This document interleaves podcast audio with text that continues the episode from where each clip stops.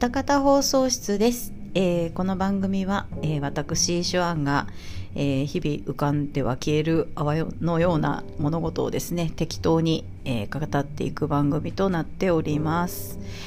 えー今週はですね、まあ、先週に引き続きまして、えーエルガイムの続きを その3ということでね、えーお話ししていこうかなと思っております。うん、えー前回、あのーそうですよ、あのー前回の放送の中で、いろいろ名前がわからんっていう 話を、えーしましたよね。あの、レッシーちゃんが乗ってる赤いやつ、赤いヘビメタルの名前と、えーギャブレの、えーなんだっけ、スレンダースカラに乗ってるすごい頭の、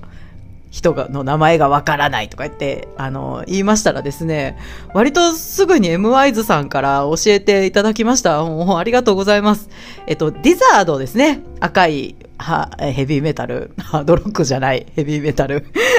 えーディザードですね。えー、で、あの、あの、観葉植物みたいな頭のお姉さんはイレーネさんでした。うん。イレーネさんは、なんか聞いたことない名前だなと思ったんですけど、リザードって言ってますね。あの、私、リザード、リザードって聞いてて、トカゲって思ってたんですけど、それで、トカゲとか思ってたんですけど、ディザードなんですね。D なんですね。デンマークの D ですね。うん。ありがとうございます。よくわかりました。調べろっていう話なんですけども。で、あのー教えていただいたといえばですね、あのーもうこれ全く違う話なんですけど、あの、コロナのね、新しい変異株がオミクロンって名前じゃないですか。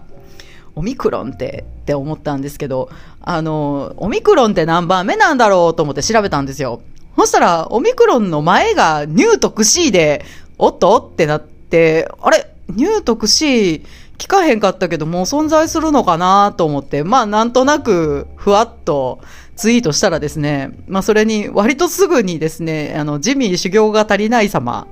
あと、君彦様がね、えー即答えてくださって、いや、もう、ツイッター物知りで優しい人ばっかりだと思って、皆様の優しさで生かされておりますと、思わず合唱してしまいそうに なりましたよ。もう手を合わせように、手を合わせそうになってしまいました。もう本当にありがとうございます。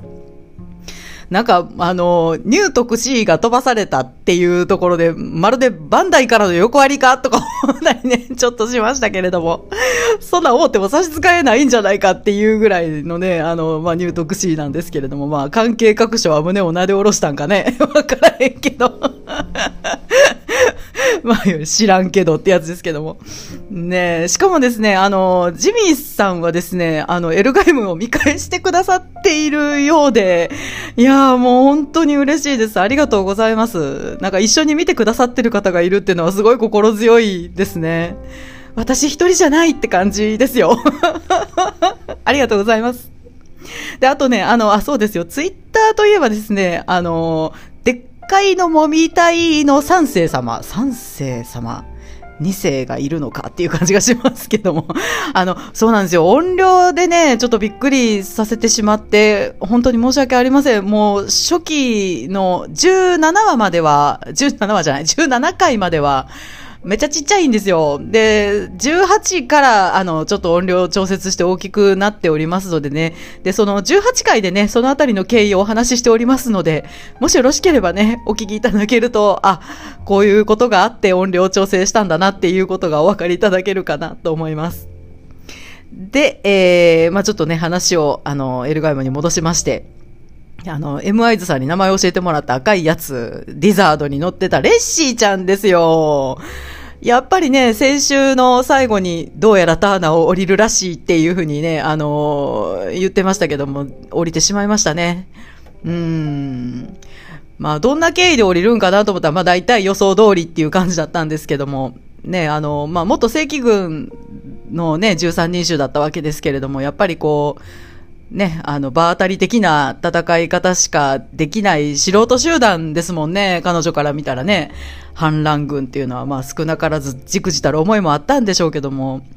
なんかまあそれもあったんでしょうけど、やっぱりこう、何よりダバ君のことが好きになって、こう、自分が自分じゃなくなっていくみたいなところも原因としてちょっとあったんかなって思いますね。うん。アムちゃんみたいな子っていうのはね、あのー女から見てもね、やっぱりライバルにしたくないタイプなんですよね、一番。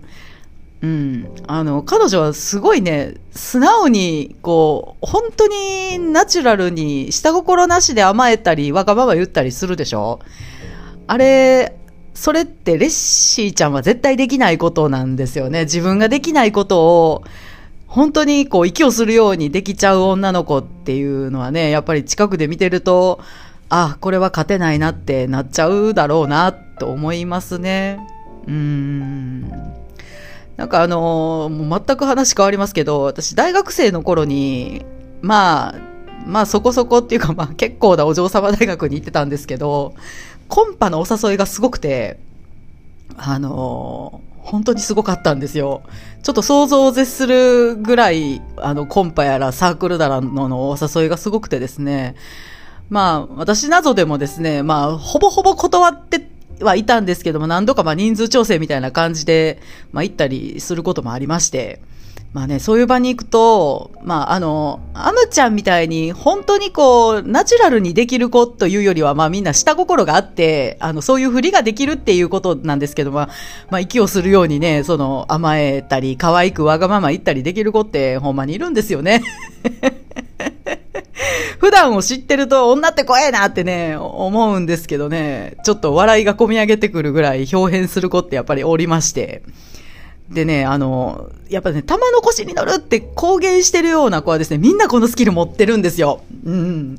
普段が全然違っても、男の前ではそういうふりができるっていうね。しかも演技っていうふうにこう気づかせないようにできるんですよね。でも、アムちゃんはね、天然でそういうのができる、ね、あの、ところでございますでしょうから、まあ、なかなか、あの、比べるのもちょっとあれかなと思うんですけど、やっぱりこのスキル持ってる子って実際ね、やっぱり持てるんですよね。うん、まあ、これは今まで見てきて、ちょっと実感するところではあるんですけれども。まあね、あの男性の方もね、いろいろいらっしゃると思いますし、そういう甘えてくる女の子のことあんまり好きじゃないって方ももちろんね、いらっしゃると思うんですけれども、若くて可愛い子に甘えられて嫌な気はしないって方がほとんどじゃないかなと思うんですけれども、で、どうですかね？でもやっぱそういう女の子を見てると、ね、自分がそう振る舞えないレッシーちゃんはやっぱりこう、ね、あのこう、やっぱ心がふらつくような感じになるでしょうね。やっぱり焦りもちょっと覚えるかなと思いますね。うん。で、まあ、あの、ターナを降りて、で、アマンダラさんのとこにま拾われて、で、あの船ではまともに戦えないとかって言ってましたけども、まあ、ターナ自体の戦闘力、反乱軍自体のこう戦い方としてもあったでしょうし、まあ、自分自身のね、気持ちの問題っていうの意味もね、若干あったんじゃないかなとね、ちょっと思いました。で、このレッシーちゃんがダーナを降りてしまった回ですけれども、この回、この回も、この回すごい すごい盛りだくさんな内容でございまして、あのー、かなり気合の入ったお色気シーンが あったんですね。多分同じ回だったと思うんだけど。あの、ギャブレーの船に乗ってるパベラさんっていう女の人がいまして、まあ、この人、まあ、実際はネイと、ネイ姉さんとギワザに通じているスパイなんですよね。で、なんかネイ姉さんが攻撃してる間、そのギャブレーを足止めさせるっていう、まあ、目的でですね、まあ、ギャブレーを誘惑するという ところが ありまして、あの、自分の部屋においでください言うて、で、上官を部屋に呼びつけるとはどういうことだみたいな感じで、まあ、ギャブレ怒ってましたけども、なんかいい水が手に入ったんで、つって、なんか紅茶かなんか入れて振る舞ってましたよね。まあ、あのシーンもめっちゃ面白かったですね。巻き戻してみました。あのーね、あの、まあ、一応ね、さっきも言いました通り、もうその、ネイ姉さんを助けるためにギャブレを足止めするという目的が、まあ、あってのお色気シーンやったんで、今までのシャワーシーンみたいな、まあ、無駄なお色気っていうわけではなかったんですけど、まあでも、多分ネイ姉さんからの入れ知恵で、こいつは色気で、なんとかおや操れると まあ入れ知恵されてたんでしょうね。まあまあ、なんかそうやって判断されてるギャブレちゃん、やっぱりいいやつやなと 思いましたねいや、でもあんなね、あの、スリットがすごい深いドレス着てるんですよ。もう、これ下おパンツ履けないタイプのドレスじゃねっていう感じのね、スリットでね。で、その、まあもちろん胸元もぐわっと開いておりまして、あのーね、まあそんなドレスを 戦艦に持ち込むなって思いましたね。え、持ち込んでいいのこういうのと思ってね、必要なのと思って、えー見ておりましたけれども。まあそんなね、あのー露出の割と高いドレスを着て、まあ、ギャブレーにしっとりとこう、品だれかかってくるわけですよ、パメラさんが。ほんでなんか、ギャブサバとか言ってましたよね。ギャブサバに爆笑してしまいましたけども。あの、で、まあ、すごい、あのそんなね、あの、すごいドレスのスリットから覗く太ももとですね、谷間の、これまた作画がすごかったん ですよ。ちょっと頭おかしいんじゃないかっていうぐらい良かったですよね。こんなに、あの気合入れて書き込まれてる画面って他になかったよなってちょっと思うぐらい、なんか影の入れ方とかが明らかに他にはない感じでですね、もうアニメーターさんの無駄な本気っていうのをね、ちょっと垣間見る感じでございました。で、なんかまあそんなね、うっふんなね、パメラさんに、まあギャブレーちゃんもね、もうドキドキしてましたね。なんか、可愛いなと思って。なんかもう心の声でね、あの、パメラさんのそのあらわな太ももを見て、なかなかのファッシネーションって言ってましたね。なんかよく聞こえなかったんですけど、なんかあの、割と心の声で、ちょっと小さい声で言ってはったんで、多分なかなかのファッシネーションって多分言ってたと思います。もう爆笑してしまいました。ええな、なかなかのファッシネーションって私も使っていこうかしらって思いましたね。でもこのあたりからですね、あの、先週あれだけシャワーシャワー言うてましたけども、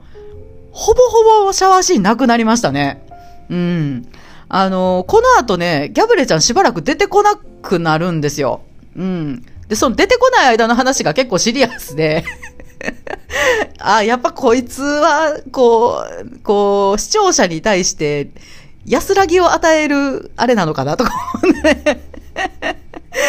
うん、まあ、もはやもう本当登場するだけで癒しというね、あの、形になりつつあるギャブレーですけれども。まあ、あの、昇進して13人衆になりましたね。案外早かったなと思って見てましたけども。でも本人割と浮かれずに、なんかこう、なんか浮かれてないのがすごい不思議でしたね。は？そんなに人材おらんのか？みたいな感じの態度でしたよね。うん。でもなんかま昨日見た回ではですね、あの、まあどういう経緯かわからんのですけど、しばらく出てこなかったんでね、その間なんかまあやったら思ったらやっとったんでしょう。あの、オリビー、オリビーちゃんとこにいきなり来まして、私を仲間にしてくれみたいなことね、言うてましたね。出番がなかったのを取り返すように面白炸裂 でしたね。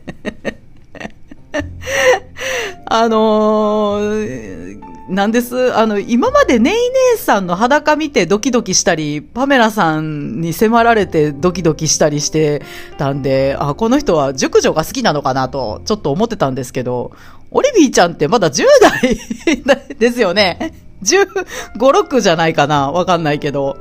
でもそんなオリビーちゃんにもうひょーってなっててね、もうちょっと節操がなさすぎるでしょと思って。まあ、ストライクゾーンが広い、あ、広いとも言える。優しいですね。ね。女やったら誰でもええんかっていうね、感じがちょっとしますけれども。あのー、オリビーちゃんにギャブやって呼びかけられて、なんかまた方をあからめてましたね。もう可愛いな、もう。なんか美人に甘い顔されたらすぐ惚れてしまうところ、もうめっちゃ可愛いですね。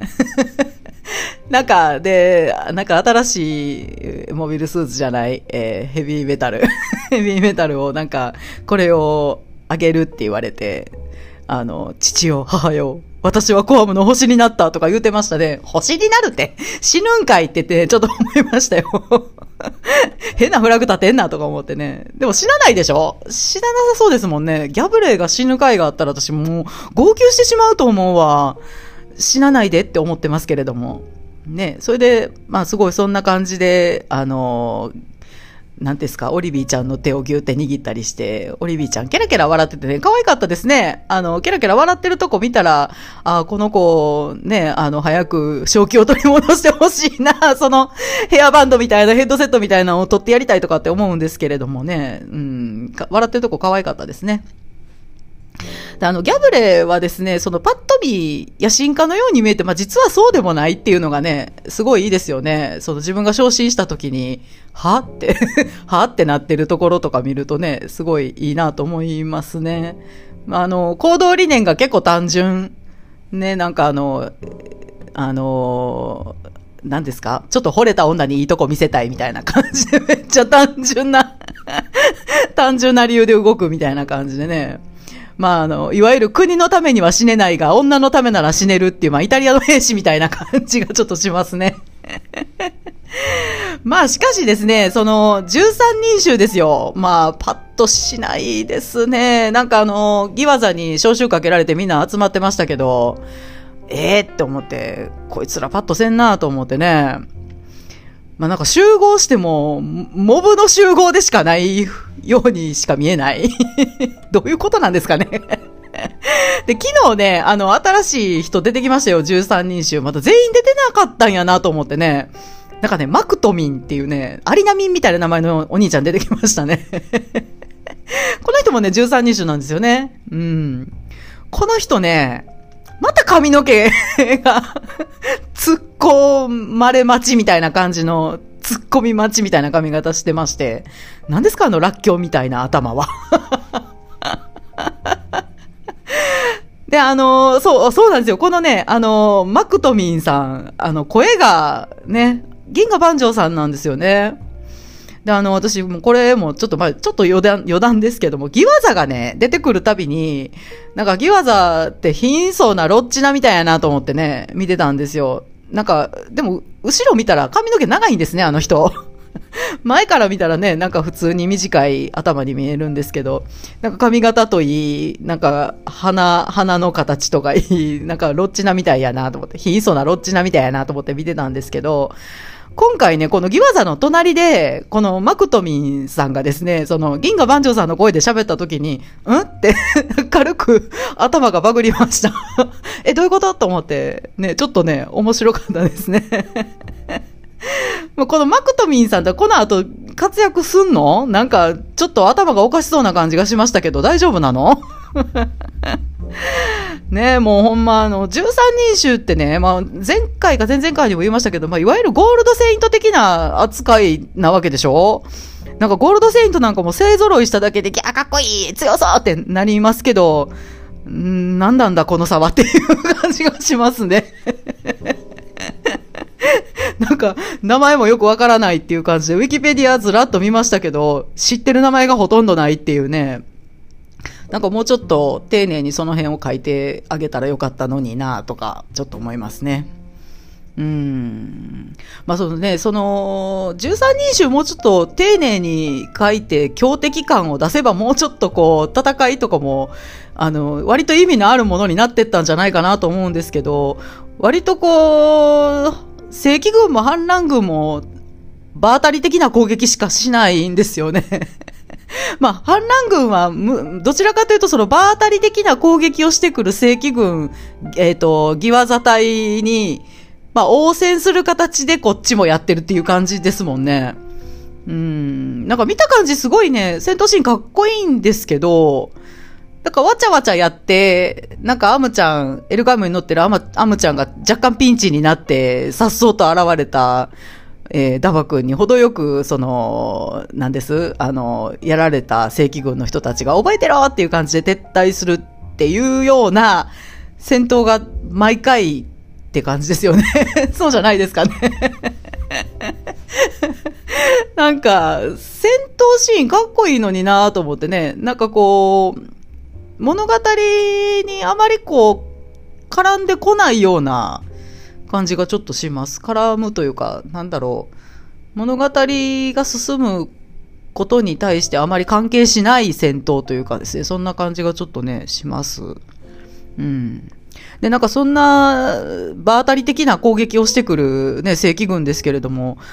そのレッシーちゃんはそのね、反乱軍の戦い方に不安を感じて、まあ、あの、ターナを降りたわけですよね。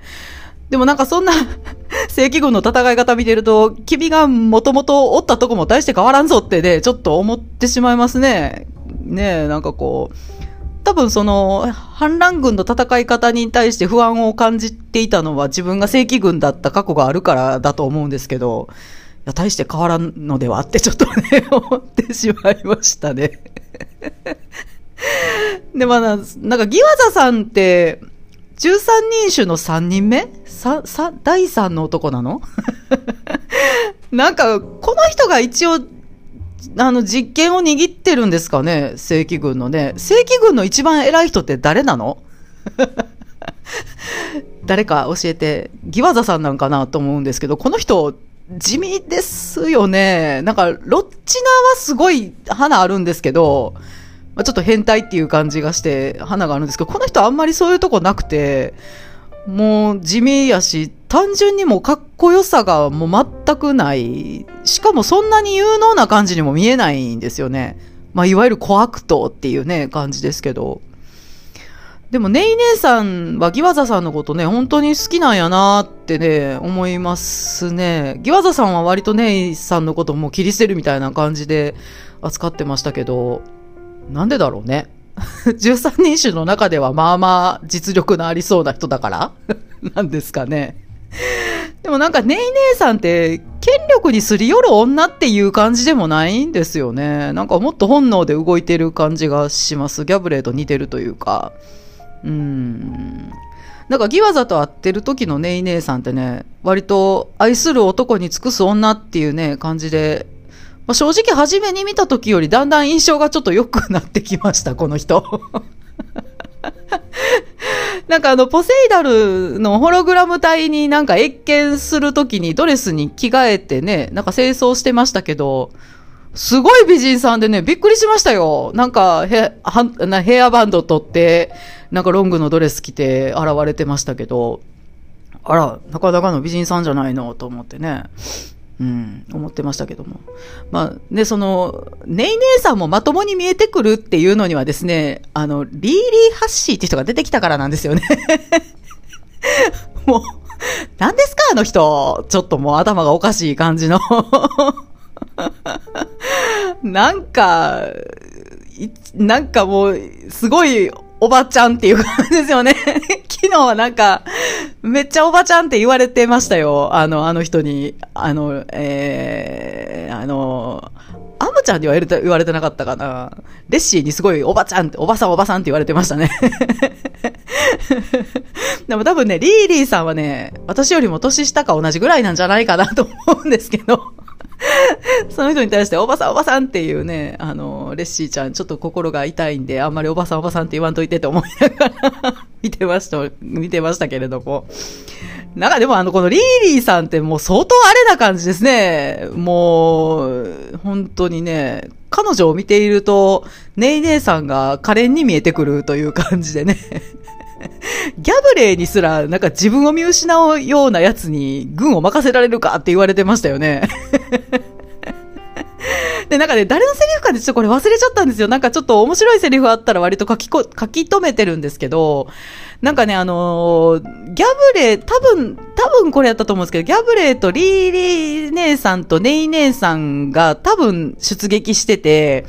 点でバラバラに適当に攻撃をしてたんですよね。で、それで、ギャブレーだったかな、チームワークで戦えっていうセリフがあって、私もね、爆笑してしまいましたね。この3人でチームワークもへったくれもあるかいって思ってね え、ここ笑うとこなのってなりましたあ、でもね、このね、リーリーさんが乗ってるヘビーメタルちょっとかっこいいですよね。いや、まあね、今回はね、ちゃんと調べましたよ。グルーンですよね。グルーンって名前。うん、これすごいかっこいいなと思って、今まで出てきたヘビーメタルの中で一番好きかもしれない。なんかすごい、あのー、何ですか、お牛のような角、うん、が生えてる。なんか頭突きでさえも攻撃になりそうな感じの、うん、あの角はちょっとかっこいいなと思いますね。うん。で、かっこいいといえばですね、まあ、前回お話しした時ももうマーク2出てきましたよって言いましたけども、マーク2もよくよく見るとかっこいいんですね。なんか、最初見た時に、え、元々の白いやつの方がかっこよくね？って思ってたんですけど、あの、ようよう見たらやっぱりマーク2かっこいいですね。あの、主人公が乗る機体にしては相当悪い顔してるっていうね。うん。なんか色もかっこいいですね。グレーにオレンジの配色っていうね。顔の悪さがもうたまらんかっこよさですよね。うん。まあでもまああの本当にかっこいいかどうかぐらいしかわからないんで あれなんですけども。えー、でまあ他のことで言うとですね、あ、そうですね、あの、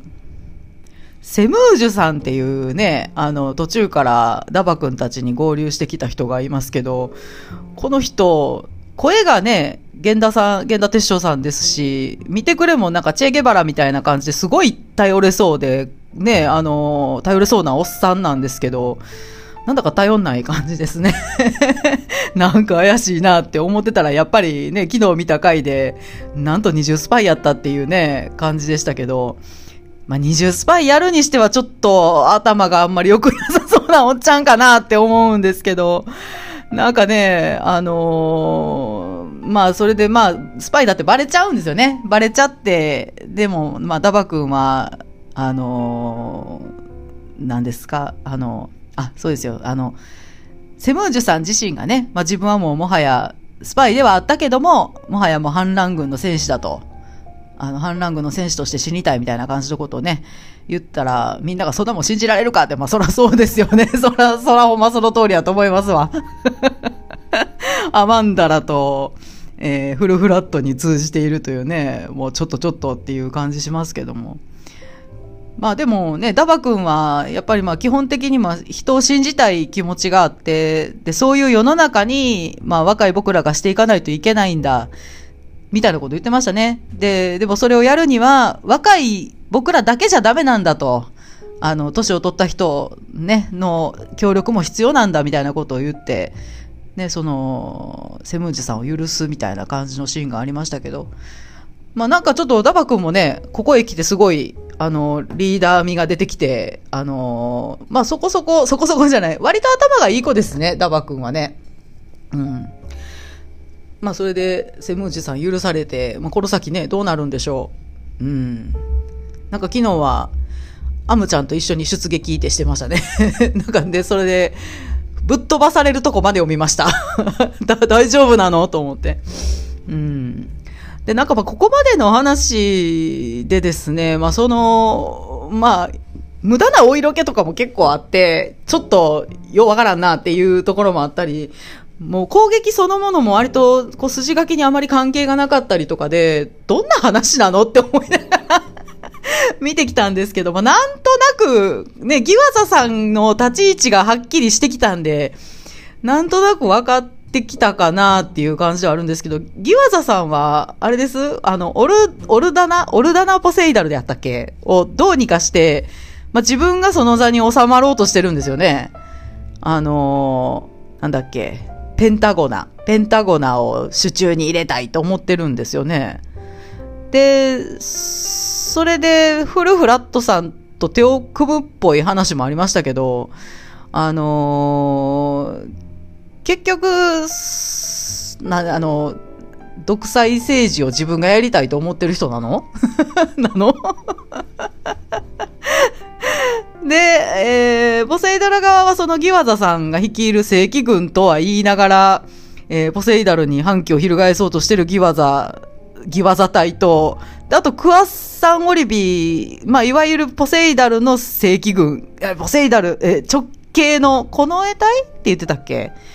なんかポセイダルのすぐ下にあるんですよね、きっとね。で、クワサン陣営に分かれてるんですよね。で、ギワザはフルフラットと手を結んで、ポセイダルに反旗を翻そうとしている。というところで、向こう側は合ってるってことですかね。で、ダバ君たちは、一応その、ポセイダルを打倒して、まあ、自治権を取って、っていうのが彼らの目的なの？ダバ君はなんかカモン家をね、あの、再興させて、ヤーマン族を復活させるっていうのが目的なんでしょうけども、でも、ダバ君のその、個人的な目的っていうことに関しては、その反乱軍で戦ってた人たちからそんなん知らんがなって反感買ったりしないのかなってちょっとね、見てて心配になりました。まあ目的の方向性は同じだから問題ないのかな わからんけどねえ、まあ、その、まあ、ダバ君ですよ。その、カムアウトして、実は自分、自分は、ダバマイロードではないと、カモンマイロードって名前なんです、みたいな感じで、ね、あの、カムアウトして王子様であることを言うてましたけども。しかし、我が子にね、マイロードって名前つけるのどうかと思いません？我が君主ですよ。すごい名前つけるなと思ってね、どういうことやねんって思いますけども。うん。まあ、だからそのダバ君の個人的な希望、その家紋家っていうものをもう一度再興させて、ね、あの、ヤーマン族を、まあ、もう一度復活させたいって思ってるんか知らんけど、だからそれと、その、志を反乱軍の人たちが一緒にしてくれるのかしらってちょっと思うのでね、そこがちょっと心配なとこではあるんですけど、まあでも、そこは仲間割れは多分しないんでしょうね。そんなことしたらややこしいですもんね で、今んところやっぱその、さっきはまあその、ポセイダル側はギワザとクワさんの陣営に分かれていると。で、そのギワザのところにフルフラットが行くのかな？わかんないけど。フルフラットさんちょっとダバ君のこと好きそうですもんね。で、それと、あとダバ君たちのまあ反乱軍っていう感じで一応三つどもえになってるっていうので合ってるんですかね？で、合ってんの？間違ってたら、どなたか教えてください。うん、お願いします なんかあのー、話としてはよくある感じの話ではあるけど、まあそのやっぱり一つ一つの話がちょっと、なんだろうな。見ててこう結構気が散るようなシーンとかがあったりとか、お色気だったりするので、まあ面白いんですけど、あの、こういう話で合ってんのかなってちょっと不安になるような感じですね。うん。ですね。で、まあ、あの、一応ね、あの、次回、その4、多分まあ、できると思うんですけれども、ちょっといろいろ忙しくてですね、うんちょっと全く違う話の回を一回挟むかもしれないですね。ちょっとわかんないですけど、あの、ちょっと時間が取れそうだったら、まあ、最後、その4っていうのをね、そのままもう、あの、続けてできるかなとは思うんですけれども、ちょっとわかんないですね。まあ、まあでももう、もうそろそろね、物語も終盤というね、感じでございますので、まあ、ちょっとこの先どうなっていくのかしらって思ってますけれども まあまあ最後までね、あの、ここまで来たんですから、まあ見ていきたいなと思っております。ね、えー、エルガイムね、まあその、割と若い子たちがすごい欲がない感じで、あのね、欲がない若い子たちと、その野心だらけなおっさんおばはんたちの話っていう感じでですね、まあ私自身がやっぱりおっさんおばはん側の年齢ではあるので、なんかこう、なんやみんなギラギラしとんなって、ちょっとね、おばさん、おおっさんおばはんたちにちょっと呆れてしまいますね。ね、見ててちょっと呆れてしまいますよ。うん。まあね、みっともなくないようにね、つつましやかに生きていきたいなって 見てね、ちょっと思いますね。まあ、という感じで、えー、今回もね、えー、エルガイム、えー、細かいところ、重箱の罪をつつくようなツッコミをちょっとね、してまいりました。えー、ね、もう毎日、こう、寒いね、感じになってきてますのでね、皆様、お体ご自愛くださいませね。という感じで、えー、今週、ここまで私、手腕が、えー、お話ししてまいりました。またね、来週もよろしくお願いいたします。で、あ、そうですよ。番組に対するご意見、ご感想、えー、まあ、ネタのご提供なんかもね、えー、あると嬉しいです。えー、ツイッターのハッシュタグ、えー、歌方放送室、えー、全部漢字でございます。歌方放送室まで、えー、よろしくお願いいたします。というわけで、また来週、お耳にかかりましょう。さよなら。おやすみなさい。